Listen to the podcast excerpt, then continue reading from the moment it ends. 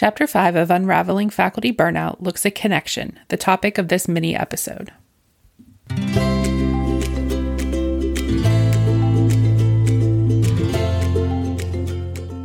Welcome to this special series of bite-sized Agile Academic episodes about my book, Unraveling Faculty Burnout: Pathways to Reckoning and Renewal, available from Johns Hopkins University Press. I talk through what you'll find in each chapter, read short excerpts, and even share thoughts from women who contributed to the book. Unraveling Faculty Burnout ships September twentieth. Links are in the transcript. I'm your host, Doctor Rebecca Pope-Ruark. And now, on to the mini-episode.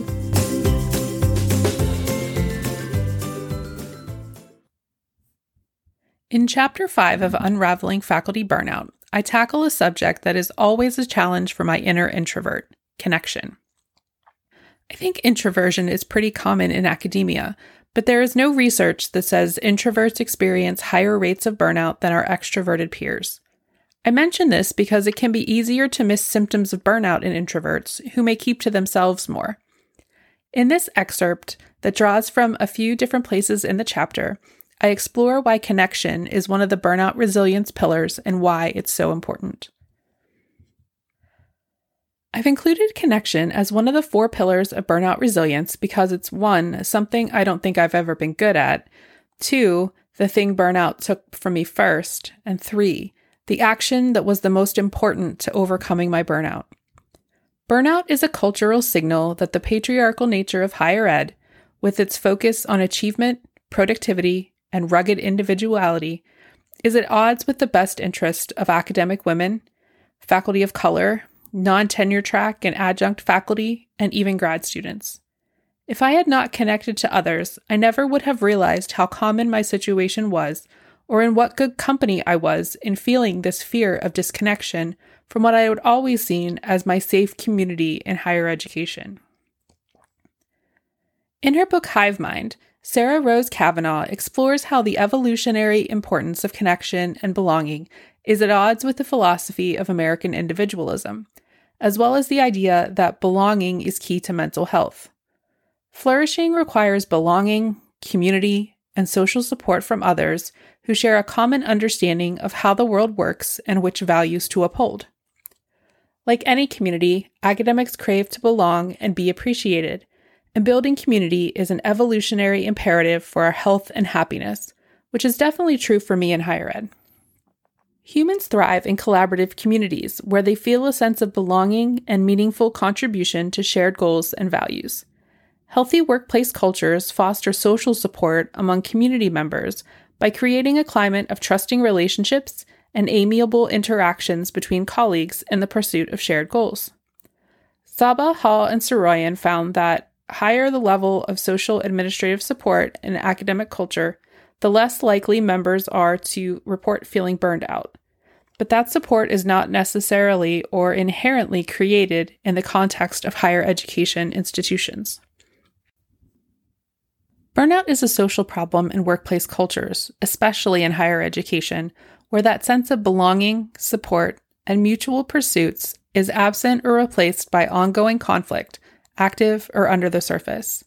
John Malesic maintains that academic culture fosters burnout when it encourages overwork, promotes a model of professors as isolated entrepreneurs, and offers little recognition for good teaching or mentoring.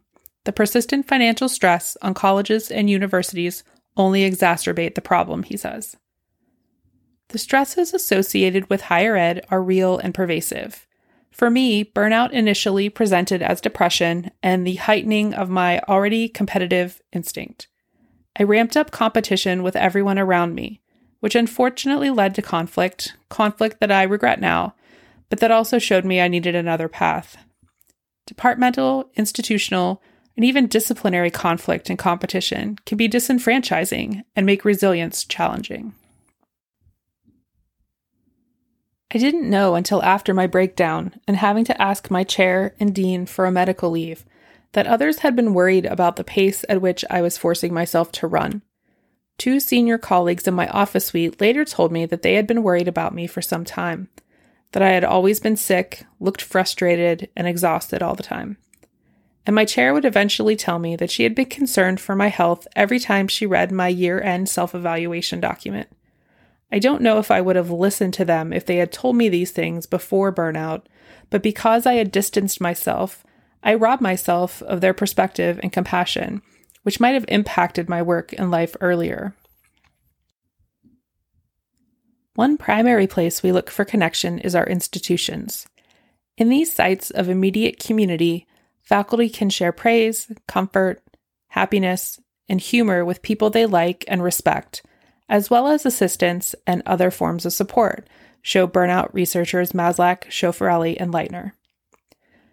In a study of faculty developers, Colometro, Kenny, and LeMay Sheffield found that colleagues who were supportive, empathetic, respectful, caring, competent, appreciative, helpful, and enthusiastic had a positive impact.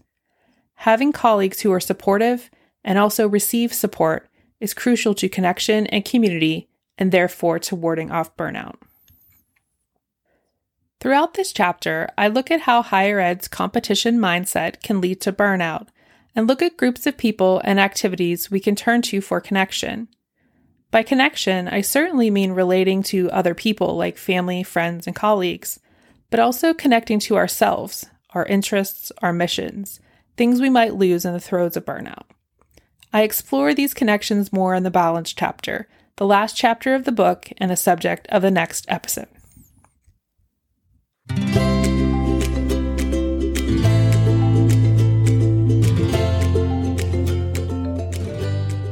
Thanks for listening to this mini episode of the Agile Academic Podcast for Women in Higher Ed, based on my book, Unraveling Faculty Burnout: Pathways for Reckoning and Renewal.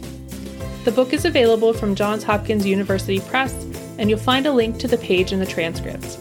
If you're interested in doing a book club on your campus and having me speak with your faculty, please email me at agilefaculty dot r p r at gmail dot com.